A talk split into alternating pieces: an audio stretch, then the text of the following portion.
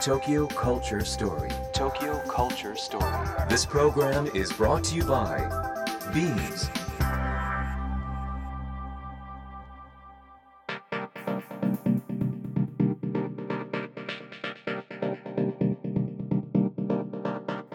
ビームス東京カルチャーストーリーの土井地博です、え先日もお話ししましたが2017年の10月に始まったこのビームス東京カルチャーストーリー今日がですね最終回になります。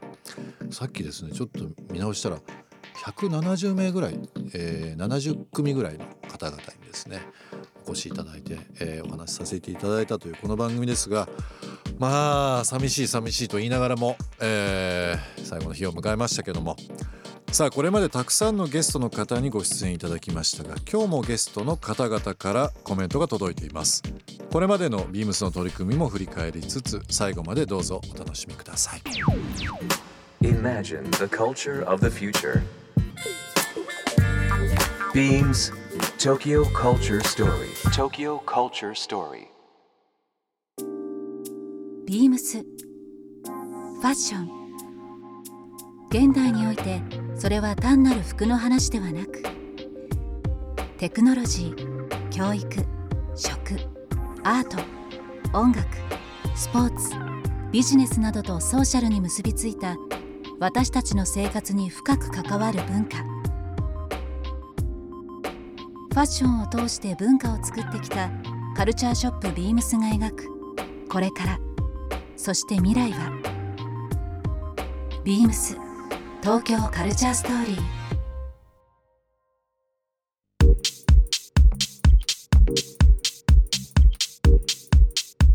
ビームス東京カルチャーストーリー、えー第1回目2017年の10月になりますね。遡るともうなんかあっという間のこの3年半でしたけども初回のゲスト皆様覚えてらっしゃいますかね、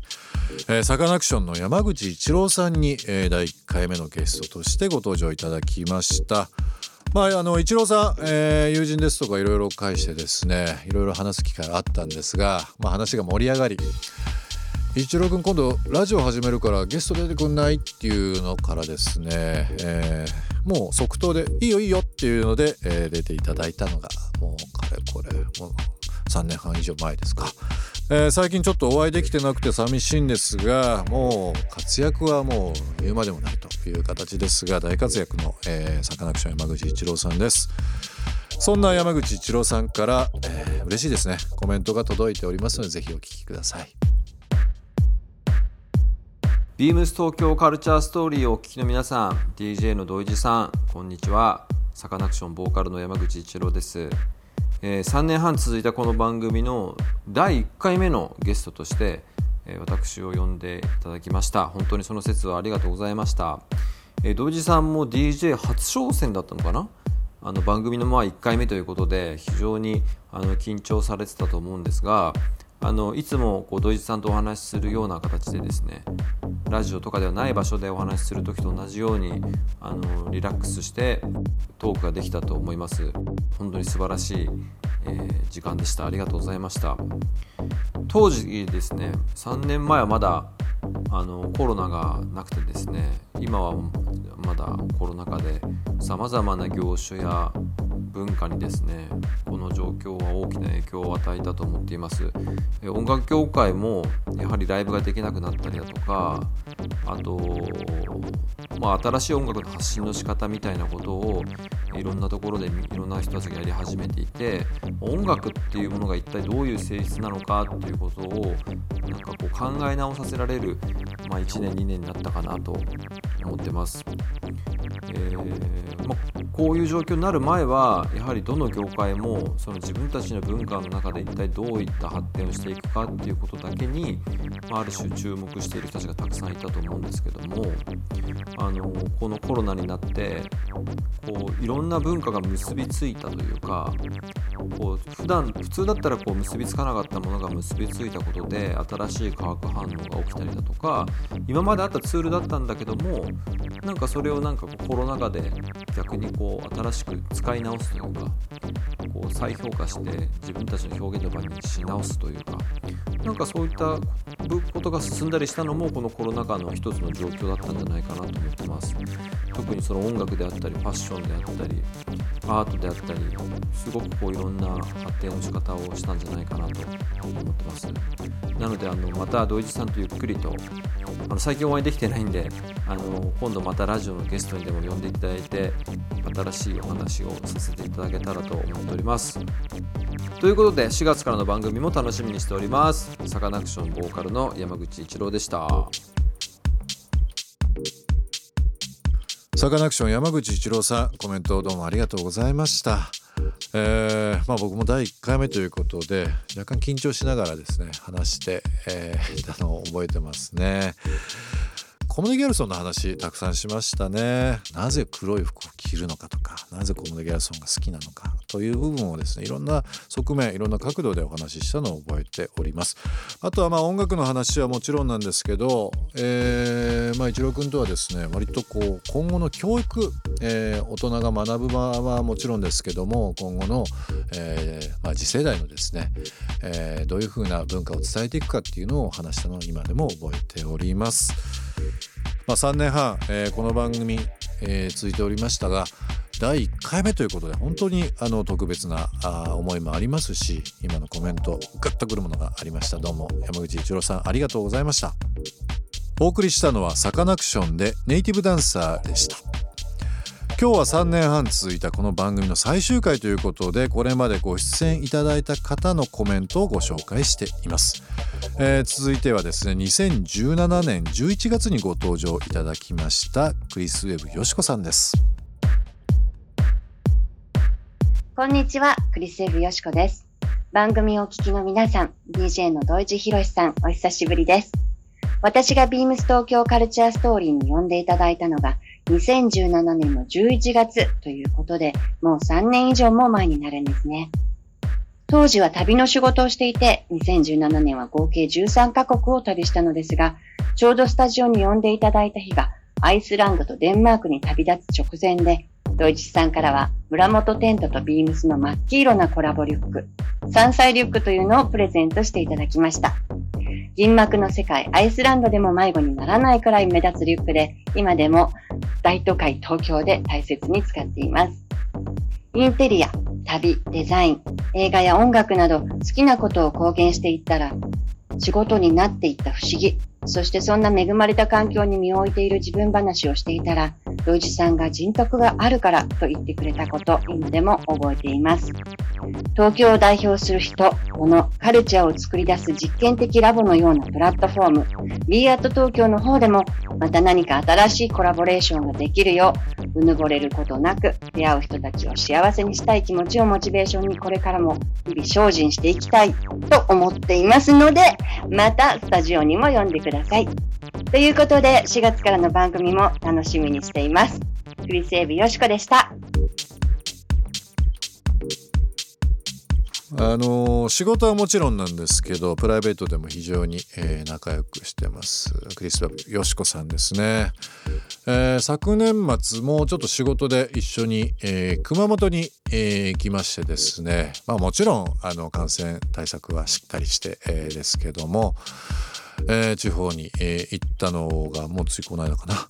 覚えてますが相変わらずパワフルで。あのまあモデル業はもちろんですけどもまあ、えー執筆活動さまざまなジャンルで、えー活躍されてるクリス・ウェブよしこさんです。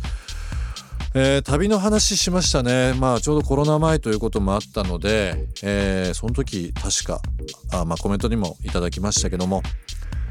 アイスランド。あとデンマークに旅行行かれる前に、えーちょうどこの収録来ていただいて、えーそれに持って行ってほしいなと思ったので僕の方からですね、えー黄色いバッグ、えーテント素材のバッグをプレゼントした。覚えてます。今でもあの本当に大切に使ってくれてて嬉しいですね。そういうのってね。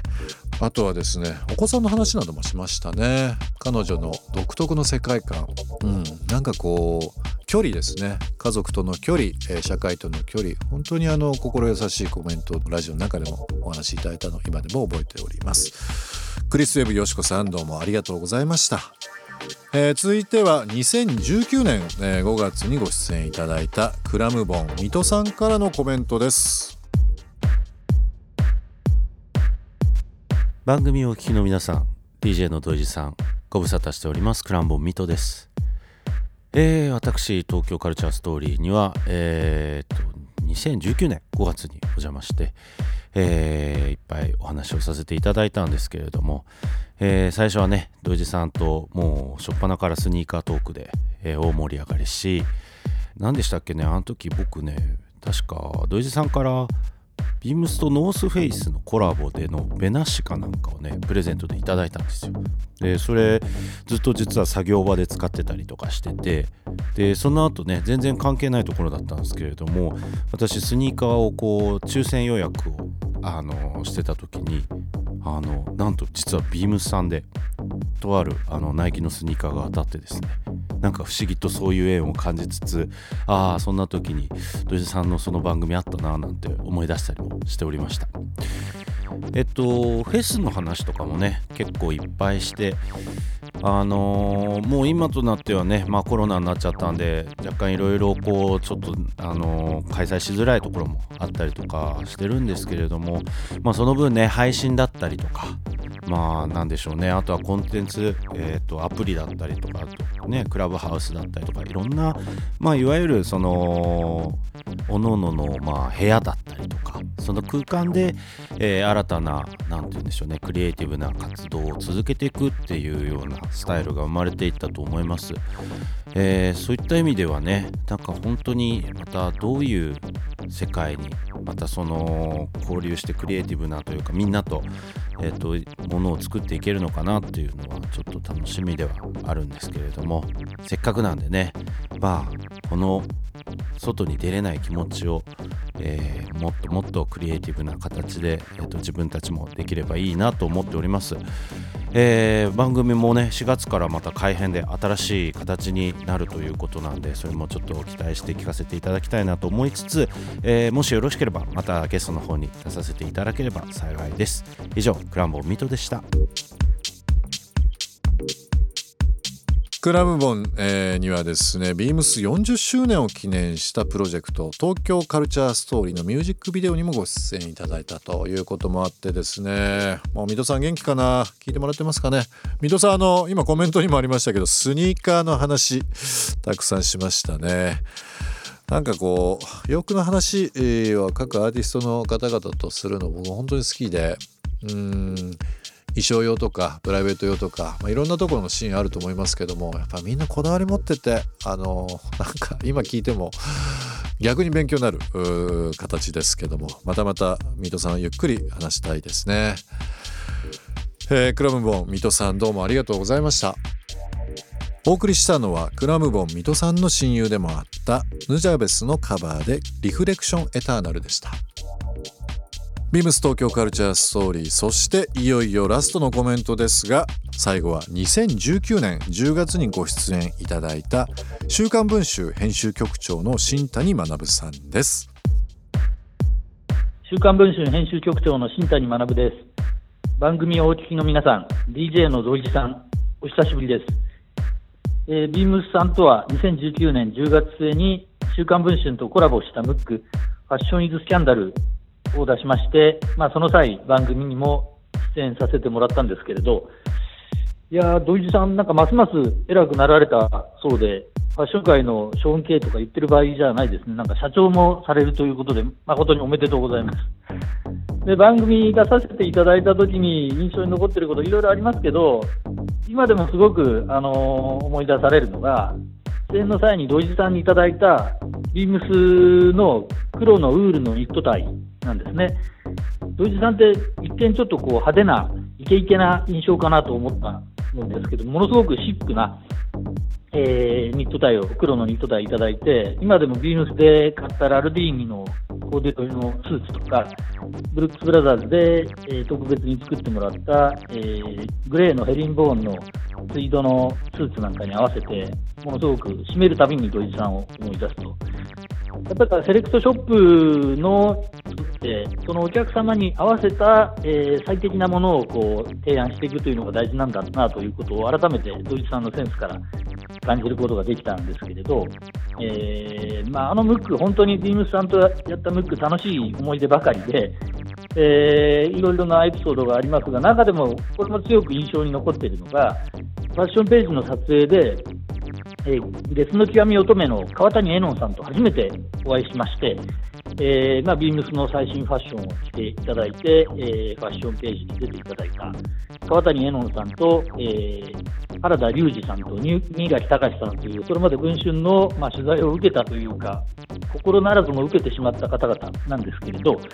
わざわざモデルとして出ていただいてですね、で私がまあご挨拶して名刺を差し上げたら、その名刺をしみじみと見ながら、まさかこの名刺をもらう日が来るとは思いませんでしたと、僕で随分儲かりましたよねとおっしゃるんで、まあ、その説は本当にありがとうございましたと、深々とまあ頭を下げると、それもまあ、ビームスさんのこのムックがあればこその出会いでした。えーまあ、今ですね、えー紙の雑誌を売るのがなかなか大変だと言われている時代、まあ、本屋さんが残念ながら減っちゃったりとか、コンビニの雑誌売り場がちょっとこう縮小されたりという状況の中ですけれど、でもまだまだいろんな、えー、可能性、雑誌、まあ、あるいは編集という仕事にはいろんな可能性があるなと思っていて、例えばこのビームスのと組んだムックをやらせていただいたことで、ファッション界の人たちともものすごくつながりが広がってですね、スタイリストの山本浩一郎さんという方と一緒に組んで、えー、文春リークスのスウェットを作ってみたりとか、まあ、この間はそのご縁で、えー、藤原宏さんともお会いして対談をして、また何か一緒にできないかなみたいなお話をしたりということで、えー、紙の雑誌を作るだけが編集ではなくてですね、面白い人と組んで、面白いものを作り出して、世の中にお届けして、皆さんに楽しんでいただくというのも、えー、いろいろなその紙から取り出してありなんじゃないかなと思っていて、例えば、まあ、ビームスでも、富士さんが b アット東京の、えーまあ、社長さんになられるということなんで、まあ、そことタイアップする形で、えー、読者なりユーザーの方に楽しんでいただけるようなイベントを、まあ、オンライン、今、まあ、コロナ禍ではありますけれど、まあ、リアルも含めて、いろんなこうエンターテインメントを一緒に組んで提供していただければなと思ってますので、また改めて相談に乗ってください。えー、よろしくお願いいたします。週刊文春編集局長、新谷学でした。えー、週刊文春とのコラボムックが2019年それこそ10月でしたねなんか最初文春さんから僕電話かかってきた時にドキッとしたのを覚えてますなんだろう思って。そしたらですねあのビームスと面白い、えー、カルチャーを作りたいと。何か一冊一緒にやりませんか？というふうな、えー、お電話でした。あの新谷さんもまあもちろん文春の顔でもありますけどもまあもともと洋服お好きでですねなんかもうメディアの話雑誌の話というよりはどちらかというとファッションの話たくさんさせていただいたのを覚えております。あとはまあ今コメントにもありましたけどもまあ、え、雑誌を売るのは大変紙を売るのが大変だと言われてる時代ですけども本当にですね面白いもの人を引きつけるものがあれば結果残るというようなことがですねあの実現してるのはまさに、えー、この「週刊文春」なんじゃないかなというふうに思いました。あのー、まあ、もちろん文春法という、ものもありますけども僕ですね結構連載もの結構好きで文春法文春法じゃないな文春の中の今でも愛読させていただいております。もうなんかこうまあ1回目の今日ゲストコメントいただきましたけどサカナクションの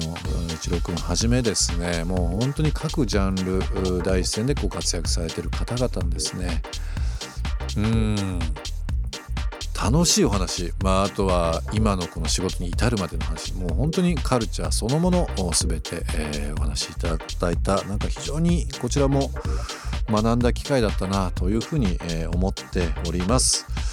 まあ、僕がですね、あの、恥ずかしながらずっとこうやってお話しさせていただいてですね、まあ、お便りいただいたりだとか街で、えー、ラジオ聞いてますよっていうふうに言われてる声、まあ、本当にあの励みとなってですね仕事に生かせる部分ですとかこのラジオを続ける、えー、大きい大きい理由になったかなと思っております、えー、この場を借りて皆さんにお礼をですねお伝えしたいなと思います。どうもありがとうございました。Imagine the culture of the future. Beams Tokyo Culture Story. Tokyo Culture Story. Tokyo Culture Story. ビームスプレスの三条場のすみです。3月は4回にわたり私のこだわりについてお伝えします。私の中でビューティーとファッションは切り離せない存在。例えば、リップから着たいドレスや髪型を考えたり、肌の調子が悪い時にはお気に入りの服を着ていても気分が乗らないこともありますよね。趣味であるスキンケアは気分を上げる大切な時間。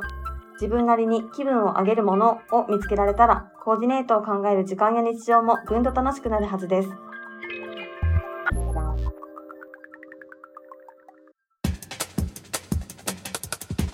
Beams Tokyo Culture Story. Tokyo Culture Story. This program was brought to you by Beams. ビームス東京カルチャーストーリー最終回いかがでしたでしょうか、えーポッドキャストで3年半のゲストトークがアーカイブになっております。個性的なゲストの皆さんばかりですのでぜひぜひですね振り返りチェックをしていただければなと思います。リスナーの皆さんからもですねメールや SNS でのリアクションたくさんたくさんいただき本当にあのありがとうございました。3年半の感謝を込めて今週も番組特製ステッカーをですねたくさんの方々にプレゼントしたいと思います。インター FM897 の公式ツイッターをフォローしステッカーのプレゼントツイートをリツイートしてください。えー4月からはですね、えー実はインター FM のみとなりますがカルチャールアパートメンツプロデュースドバイ b アット東京として月曜日から金曜日夕方6時40分から6時55分に、えー新しく番組、えーこちらの方をお届けいたします。FM 心のリスナーの皆さん4月からはラジコのエリアフリーもしくはラジオクラウドでお会いできたら嬉しいです。それではまた。土井地博でした。